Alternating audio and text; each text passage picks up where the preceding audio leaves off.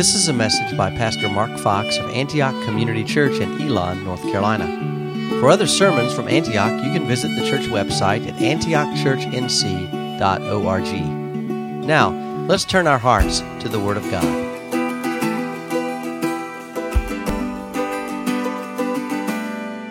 Right. Our text for this morning is Genesis 39. Now Joseph had been brought down to Egypt, and Potiphar, an officer of Pharaoh, the captain of the guard, an Egyptian, had bought him from the Ishmaelites who had brought him down there. The Lord was with Joseph, and he became a successful man, and he was in the house of his Egyptian master. His master saw that the Lord was with him, and that the Lord caused all that he did to succeed in his hands. So Joseph found favor in his sight and attended him, and he made him overseer of his house and put him in charge of all that he had. From the time that he made him an overseer in his house and over all that he had, the Lord blessed the Egyptian's house for Joseph's sake. The blessing of the Lord was on all that he had in house and field. So he left all that he had in Joseph's charge, and because of him, he had no concern about anything but the food he ate. Now Joseph was handsome in form and appearance. And after a time, his master's wife cast her eyes on Joseph and said, Lie with me.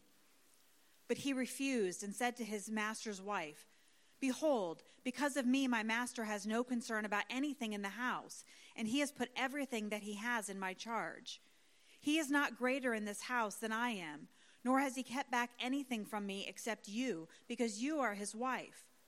How then can I do this great wickedness and sin against God?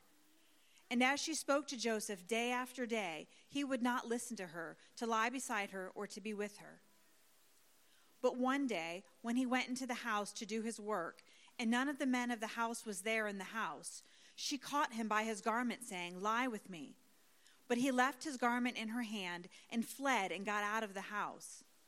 And as soon as she saw that he had left his garment in her hand and had fled out of the house, she called to the men of her household and said to them, See, he has brought among us a Hebrew to laugh at us. He came in to lie with me, and I cried out with a loud voice. And as soon as he heard that I lifted up my voice and cried out, he left his garment beside me and fled and got out of the house. Then she laid up his garment by her until his master came home. And she told him the same story, saying, The Hebrew servant, whom you have brought among us, came in to laugh at me. But as soon as I lifted up my voice and cried, he left his garment beside me and fled out of the house. As soon as his master heard the words that his wife spoke to him, This is the way your servant treated me, his anger was kindled. And Joseph's master took him and put him in the prison, the place where the king's prisoners were confined, and he was there in prison. But the Lord was with Joseph and showed him steadfast love and gave him favor in the sight of the keeper of the prison. And the keeper of the prison put Joseph in charge of all the prisoners who were in the prison. Whatever was done there, he was the one who did it. The keeper of the prison paid no attention to anything that was in Joseph's charge because the Lord was with him. And whatever he did, the Lord made it succeed. Amen. Good morning, saints, those who are here, those who are not, who are joining us from afar. I do commend Vic's teaching to you this morning. It was excellent, and Jeff will send out a link later. But uh, I hope you'll listen to that. Can science or does science disprove the scriptures? And of course, the answer is no, or, dis- or disprove Christianity. So, though the title is The Faithfulness of Joseph, and there's that quote, young people, I was talking about faithfulness in small things leads to faithfulness in great things, and never the other way around. So, it's the faithfulness of Joseph we're looking at, but I remind you that the hero of Genesis and the hero of the Bible is God. Right, not a man. Justin Bailey said, We are not secure because we have all the answers or because we figured it out or we do it perfectly. We are secure because of the faithful love of Jesus Christ. And if that's the case, then we can be brave, as we see Joseph was brave. Derek Kidner wrote, This chapter expresses, perfectly expresses God's quiet control and the man of faith's quiet victory. I like that because it's true for you and me as well. No matter what situation we find ourselves in, whether we're in a good time, as Britt was talking about, or we're in a time of suffering, we know that God is quietly in control and we can rest in that. Our job simply is always, whether it's good or bad, our job always is simply to trust Him, to trust and obey, for there's no other way to be happy in Jesus, as the song goes. So let's look at this chapter today under these main points Joseph's success in the house, Joseph's test in the house, and Joseph's success in the prison. So God put just the right man into place to buy Joseph. He could have been bought by anyone, and it could have been uh, a, a, terrible place for him to be. But God wanted him in Potiphar's house and to work there. Potiphar's name, interesting, it means whom Ra gave, or it means devoted to Ra, right? You know what Ra was? R A. That was the sun god that Egyptians worshiped. They had many gods. One of them was the god of the sun. And so Potiphar was a sun worshiping pagan, if his name is to be any indication. We're also told that Potiphar was, was an officer of the Pharaoh. That word there for officer is interesting because it literally can be translated eunuch. Now, many times men who were close to the king and working with the king, close to his, his family, were made to be eunuchs. So they would be no threat to the wife of the king or to his daughters or to other women who were in the household. Then it became kind of just a title, it just became a thing, not necessarily that Potiphar was a eunuch, but that word was used also to just mean an officer who was close to power. So we can't say for sure whether he was literally a eunuch or not. He did have a wife, but that doesn't matter as well. So we're told Potiphar also was the captain of the guard. What does that mean? The captain of the guard. Well, many believe that that means he was the one who was in charge of the Pharaoh's security detail. If there was a secret service in Egypt, he was the man, he was in charge of it. Some say no, that just simply means he, he was in charge of the prison that was connected to Pharaoh uh, so uh, Pharaoh's prisoners or the prisoners of, of the state, if you will, would be under his care. Doesn't really matter. He was a man of power, he was a man of position. Now, we know that Joseph worked for this man at least around 11 years. How do we know that? Well, he was 17 years old, remember, when he was sold or when he was, he was t- taken by the Ishmaelites to Egypt. And he was 30 years old when he becomes the vice regent of Egypt, the number two man in charge of the country under the Pharaoh. So that's 13 years. We know he was in prison at least for two years, forgotten by the cupbearer who promised he would remember him to the Pharaoh. So that means he probably served Potiphar around 11 years. And what does Moses tell us about Joseph in verse 2? The Lord was with Joseph right? And I like what Alan Ross wrote the theological truth of the presence of the Lord, repeated so often in Scripture and epitomized by the name Emmanuel, God with us, is the reason for Joseph's prosperity, right? But not only was Joseph successful because of God, because of God being with him, but listen, Joseph was free as well. Think of this Joseph was a slave in Egypt, but oh man, he was free because God was with him. His brothers, on the other hand, were free back at home, but they were slaves to their guilt and to their shame. Right? I remember a man years ago, we used to go to Blanch Prison and talk to guys every now and then about, about the Lord. And I remember this guy, I read, he, he told me, after I visited him a couple of times, he told me, he said, I was arrested and I was convicted of this crime, but he said, There's another crime I did that I've never confessed and they don't know about. What should I do? I said, Is it weighing on your conscience? He said, Yes. I said, Are you a follower of Jesus? He said, Yes. I said, Brother, you need to confess it. I said, Because he said, But you don't understand. I will get out of here in about six months. If, if, if this crime is, is, is left hidden, I will get out of here in six months. And then that verse in Proverbs, I can't remember exactly what it said, but basically it says, you know, it's better to receive the mercy of the Lord and stay where you are. I said, you'd be better off as a free man in prison than you would be as a free man out there, but still in prison to your own guilt and your shame. And that's what is going on with the brothers back home because they had done what they had done to Joseph. But the Lord blessed Joseph. And Potiphar, a sun worshiping pagan, saw that. He saw, the, the scripture tells us, he saw that God was with Joseph. He saw that the Lord caused everything Joseph did to succeed. So Potiphar put Joseph in charge of his whole house, right? Everything he had. Now listen, Joseph wasn't a brilliant man from Egypt, right, who, who came with an award winning resume. He was a Hebrew young man who didn't know anything about the language when he got there. He didn't know anything about the culture. He didn't know anything about how business works. At least we can assume that. He lived as a Jew his whole life, and now he's in, he's in Egypt. What does that mean then? He had to get up early and stay up late to learn what he needed to know. Why would he do that as a slave? Because he determined, I believe, he determined, Joseph determined, I'm going to be the best slave a man of God can possibly be. Could have gone the other way, right? I'm not supposed to be here. I, I, didn't, I didn't do anything wrong to my brothers. I didn't do anything wrong to Potiphar's wife. I shouldn't be in here. I'm going to be bitter and angry, and I'm going to make life miserable for those who are trying to keep me in this prison. He didn't do that. He said, I'm going to be the best slave I can possibly be. And look what happened when Potiphar blessed Joseph with a promotion. God blessed Potiphar's house. Verse 5 The Lord blessed the Egyptian's house. Why? For Joseph's sake. Why? Why would that happen? Because of the promise God made to Abraham many years before. Remember, God said, I will bless those who bless you, and him who dishonors you I will curse, and in you all the families of the earth will be blessed. That was true of Abraham, it was true of Joseph, and it's true of his followers now, the sons and daughters of Abraham, of whom we are, if we know Jesus. So, Moses then foreshadows the trouble to come at the, verse, at the end of verse 6. Joseph was handsome in form and appearance. What does that mean? it means he was good looking and well built. You know, it's interesting. There are only three men in Scripture who are said to be handsome. One handsome child, baby, was Moses. But three men who were said, who, who the writers of this Old Testament said were handsome in appearance. And guess what? Jesus wasn't one of them.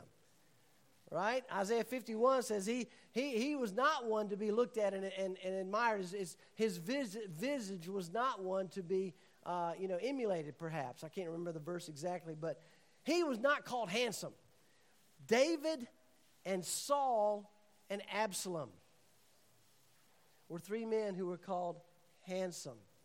Now, I wouldn't know this, but I think it's probably a stumbling block for men and women who are exceptionally handsome or beautiful, right? I think if you're really, really smart, then you're going to have pride in that area. I think if you're really, really attractive, you're going to have pride in that area. I think if you're really, really talented in something, you're going to have pride in that area unless you humble yourself before the Lord. And so I think Joseph is an example of someone who perhaps was very handsome, and maybe that was part of the, part of the allure of Potiphar's wife, but he knew that his life did not consist of his looks. In fact, that's why Solomon wrote, Charm is deceitful and beauty is vain. But a woman who fears the Lord is to be praised. And I love what God said. He said, The Lord sees not as man sees. Man looks on the outward appearance, but God, the Lord, looks on the heart. So it doesn't matter whether we're handsome or whether we're not. What matters is what our heart is like. And Joseph was handsome and well built, but he had a heart that overmatched even that.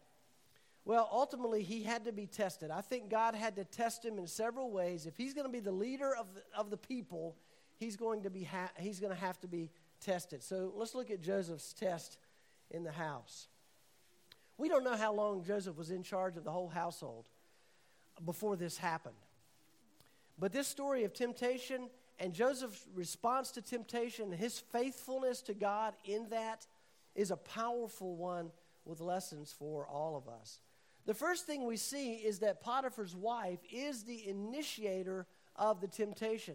And let me just say, we should never be initiators of temptation, right? God doesn't tempt anyone to sin, neither should we tempt anyone to see to sin. Be holy as as the Lord is holy, he said to us in Leviticus 11 and in uh, 1 Peter chapter 1.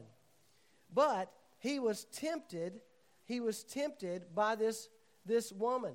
She's like the woman in Proverbs 7. Read that sometime. This woman is loud and flirtatious, dressed like a woman of the night to appeal to men who were living according to their flesh. But Joseph was not like the young man in that story. Proverbs 7 has a woman who's the temptress and a young man who's a fool. And, and the Proverbs 7 says the young man lacking sense, passing along the street near her corner, taking the road to her house in the twilight, in the evening, at the time of night and darkness.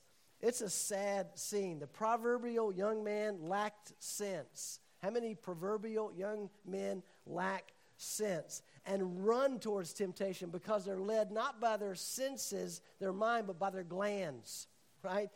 And so this guy, he was in the wrong place on purpose because he walked down that road towards their house. And he was there at the wrong time, and he knew it was the wrong time because it was the right time for him and for her because it was in the twilight, in the evening, in the time of night and darkness. The imagery there is powerful, isn't it? Here is this guy getting ready to go to his destruction. So he was seeking temptation. That's always a recipe for a fall. But Joseph was doing his job. He was minding his own business. He was doing what Potiphar had told him to do, and Potiphar's wife cast her eyes on him and said, Lie with me. Now, listen, don't chalk this off as oh, she was probably an old woman and he wasn't attracted to her anyway. It was not a temptation. No, this was a temptation. All right, Joseph was tempted. He was a young man. Maybe he was 25 at this point. Maybe he was 11 plus 17. Maybe he was 28. Maybe this is at the very end of his tenure there, right? Or it, probably, was actually. And so he was a, a young man with all the equipment and all the desires and all the hormones that God gives young men. This was a temptation, and it was not a unique temptation. In fact, none are. Did you know that? None of us can ever say, I guess grammatically would be none is, wouldn't it? I know some of you are grimacing. I saw Chrissy out there. It's none is, Mark. It's not none are. None singular. Come on, fix it. None is. None of us can ever say, well, Nobody's ever been tempted like I have. None of us also can ever say, I, I couldn't escape. I mean, I had no choice. I had to give in to the temptation. You know why we know both excuses are categorically false? Well, because the scriptures tell us no temptation, zero, none. No temptation has overtaken you that is not common to man. So yours is not unique. God is faithful, He will not let you be tempted beyond your ability. But with the temptation, He will also provide the way of escape that you may able, be able to endure it. Young men, God gives you an escape. A lot of time it's your pounding heart in your chest telling you, don't do that. Don't go there. Don't open that computer. Don't go to that page. Don't do this thing. Don't steal that. Don't, whatever. It's your pounding heart. God is saying, I'm giving you a, a, way out. And that's why you're not at peace right now. Your heart's pounding out of your chest. What was his escape? Well, Joseph's escape at that moment basically was to say no. He simply said no to her, and he appealed to the trust his master and her husband had placed in him. He basically says, Listen, ma'am, don't you understand? Your husband has put me in charge of, of everything in this house. I mean, he's not greater than me in this house. And listen, he's, he's told, told me I have access to everything except you. Except you. See, he knew who he was, he knew what his place was, and so he appeals to her good sense by saying, No, don't ask this of me. And then he says, and I love this, how then can I do this great wickedness and sin against God.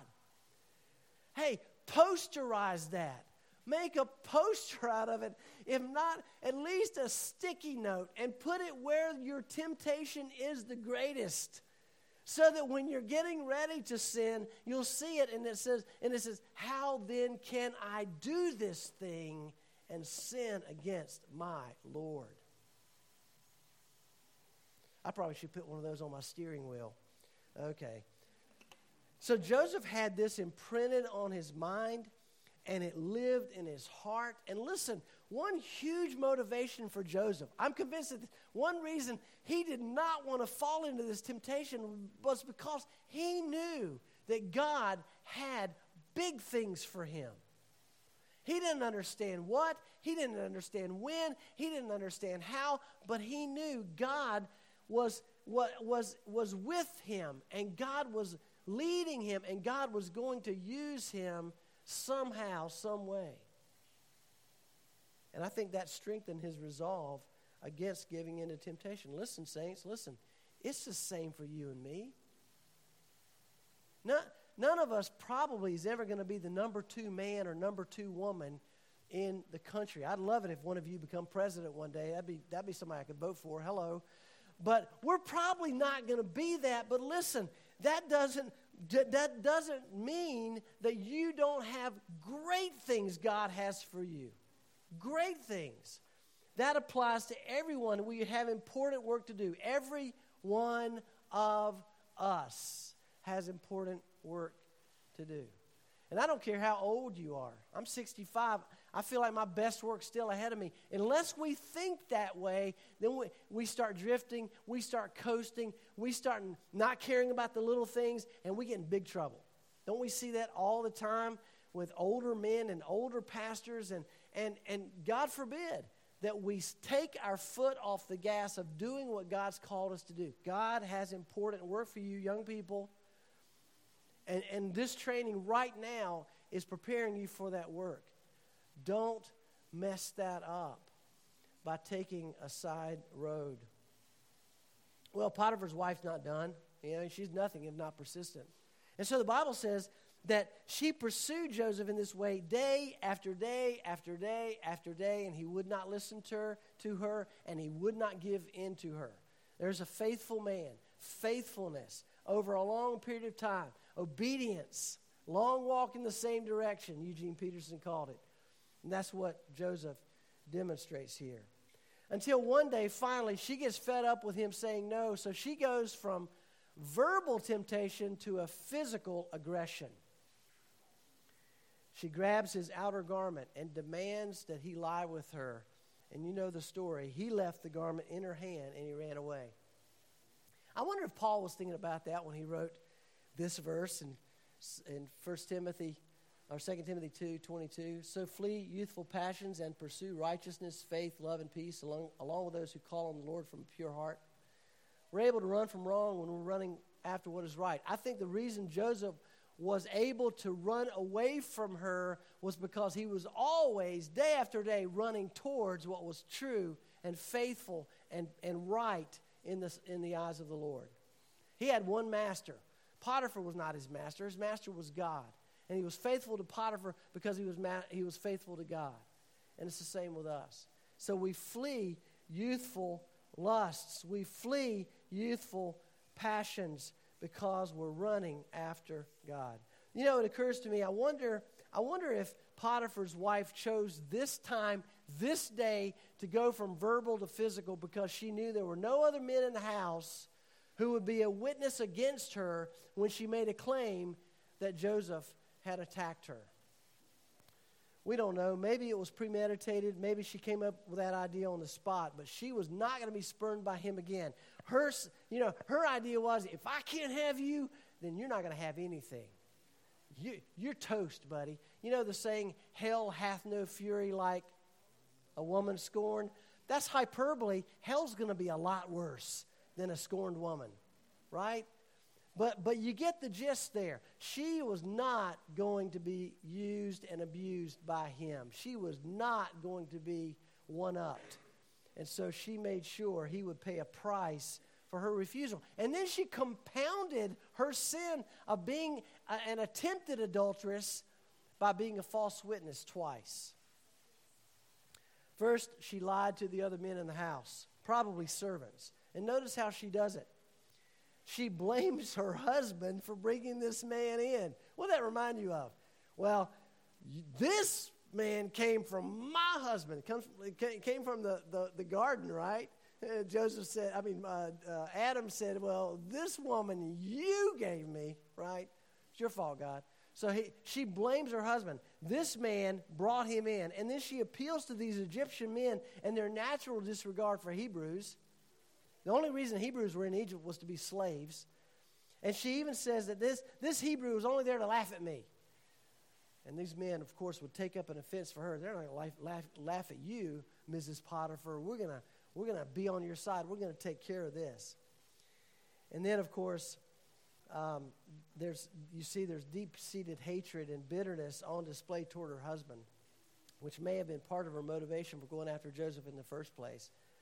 Let me just say this an unhealthy marriage can be the seedbed for much bad fruit. Go to the Lord and fix the marriage, and He can do it, He can fix it. So she waited until Potiphar came home, and she told him the same lies, and she sewed him the garment that Joseph had left behind. Joseph and his garments, man, he gets into so much trouble over his garments, doesn't he? And, and it's not his fault. But that was all Potiphar needed. He threw Joseph into prison himself. Now, anybody have the thought when you're reading this story or hearing Janet read it a while ago, anybody have the thought, wait a minute, wait a minute. Are you telling me Potiphar didn't even sit down with this man who had served him faithfully, who's in charge of his whole household for 11 years? He didn't sit down and say, All right, dude, come on, fess up. Tell me, tell me the deal. Look, if you're listening to someone telling you a story about how someone else wounded them, hurt them, messed them up, what should you do? Get the other side of the story. This is a great reminder that if one gives an answer before he hears it, it's his folly and shame. Potiphar was foolish in the way he acted. It was God's plan, but Potiphar's eh, he had fault for doing this. And the one who states his case first seems right until the other comes and examines him. There's two sides to every story, right? And Potiphar didn't care about that. He was wrong. Potiphar, the sun worshiper, I wrote, was blinded to finding the light of the truth. So Joseph is thrown into the pit. He was thrown into the pit by his brothers because they rejected him. Now he's thrown into the prison by Potiphar because Potiphar rejected him. Has God rejected Joseph? Everybody said, No. Thank you, children, for piping in there. You're listening. That's good. So there for two years, the testing continues. He's done what is right, what was right, he suffered for it. Do we ever suffer for doing what is right? Yes, as Christians, all who desire to live godly in Christ Jesus will suffer persecution, Paul said in somewhere. 1 Timothy 4, 2 Timothy 4, somewhere in that range. All who desire to suffer to to uh, to follow God will suffer persecution. But even in the eyes, in, uh, even in prison, Joseph remained faithful to God. Let's look at that for a second. Joseph's success in the prison. And how was that characterized? Here it is again. But the Lord was with Joseph and showed him mercy and gave him favor in the sight of the keeper of the prison. Emmanuel is with us, whether we're in the prison, we're in the pit, we're in the palace, doesn't matter. Emmanuel is with us, and he gives us favor because, because of his mercy and his love. He was with Joseph in the prison, and what happened? Joseph did it again. He worked just as hard in the prison to be a, a, a, you know, a valuable asset to the prison as he worked in the, the Potiphar's house to be a valuable asset to Potiphar. He did not sulk, he served. There's a good saying for you. Instead of sulking, serve. Instead of soaking in self pity, serve. Right? Instead of drowning in bitterness and despondency and falling into depression, get up and serve somebody. Think of others more highly than yourself, and amazing things can happen. He served God, that many serve others, and the pris- keeper of the prison t- took notice. And so he, he turned everything in the prison over to this Hebrew slave now prisoner who had been accused of attacking a, a, a, an Egyptian woman. I love this verse, verse 23. The keeper of the prison paid no attention to anything that was in Joseph's charge because the Lord was with him. Let me ask you a question Is the Lord with you and me? Is he? Is he with you and me? He is. Okay, well, let me ask you a second question then. Are you walking out your faith, are we walking out our faith? I'll make it, include me in this, and our obedience to Him in such a way that whatever is given for us to do by our boss, our parents, our teachers, and our authorities, as long as they're not asking us to violate Scripture, whatever is given for us to do, they don't ever have to check behind us to see if we did what they ask us to do. Children, important thing to learn is if, if mom asks you to clean your room and she has to check behind you to see if you clean your room, then you need to grow in that area because you want to get to the place where, like Joseph, where whatever your parents tell you, they can walk away and they'll, and they'll know you're going to do it. Now, fathers, they need to see the same thing in you. Moms, they need to see the same thing in you so that they have a pattern to follow. A few more questions as we close. What do we what do you believe or know for sure that God's called you to do right now as a son, daughter, parent, employee, friend, or church member? What's God called you to do right now? And you say, Well, I'm doing it. Praise God. Or you say, Well, I know He's called me, but I just hadn't gotten up the courage. Today, I'm encouraging you. That means speaking courage into your heart. Number two, what causes the greatest struggle for you in doing what God has called you to do? Time management, fear, laziness, self loathing, feeling like you can't do it. Whatever it is, identify that and take that to the Lord in prayer. Number three, will you ask the Lord to help you trust Him in these struggles now? We've seen a great testimony today of a faithful man. Joseph was not perfect, and none of us can be, and he didn't do all things right, but he was faithful. And God calls us to be faithful. I remember when first time I went to Kenya, the pastor said, Yes, we have a group of men, we call them fat. I said, Well, that's not very nice. He said, No, no, no, fat. And they speak English in Kenya, so I'm mimicking his accent. He said, It means faithful, available, teachable. So I like that. We should all be fat faithful, available, and teachable. Let's pray. Father, we're thankful this morning for your faithfulness to us, for your grace is poured out on us day by day. I'm thankful for this community of faith, this family uh, that I'm a part of as a brother in this, in this family. I'm thankful for the way that everyone here loves each other and is, is committed to each other's good doing good and saying good and encouraging one another in the good things of the Lord. So help us, Lord, to walk these things out today. Uh, give us strength against temptation and give us resolve to do what you've called us to do. And think always that our best days are still ahead by your grace. And of course, we know they are in heaven, but even on the earth, we might remember that your grace is increasing uh, in us and your strength is increasing in our spirit, even though it might be failing in our bodies, that you're, you're uh, uh, able to cause us and help us to do all that we're called to do. And we pray this in Jesus' name. And all of God's people said, Amen. Let's greet one another. Thank you for listening to this message by Pastor Mark Fox of Antioch Community Church in Elon, North Carolina. Antioch meets every Sunday for worship at 10 o'clock a.m. at 1600 Powerline Road in Elon. You can download other messages by Pastor Fox at antiochchurch.cc. You can also learn how to order his books or subscribe to his blog at jmarkfox.com.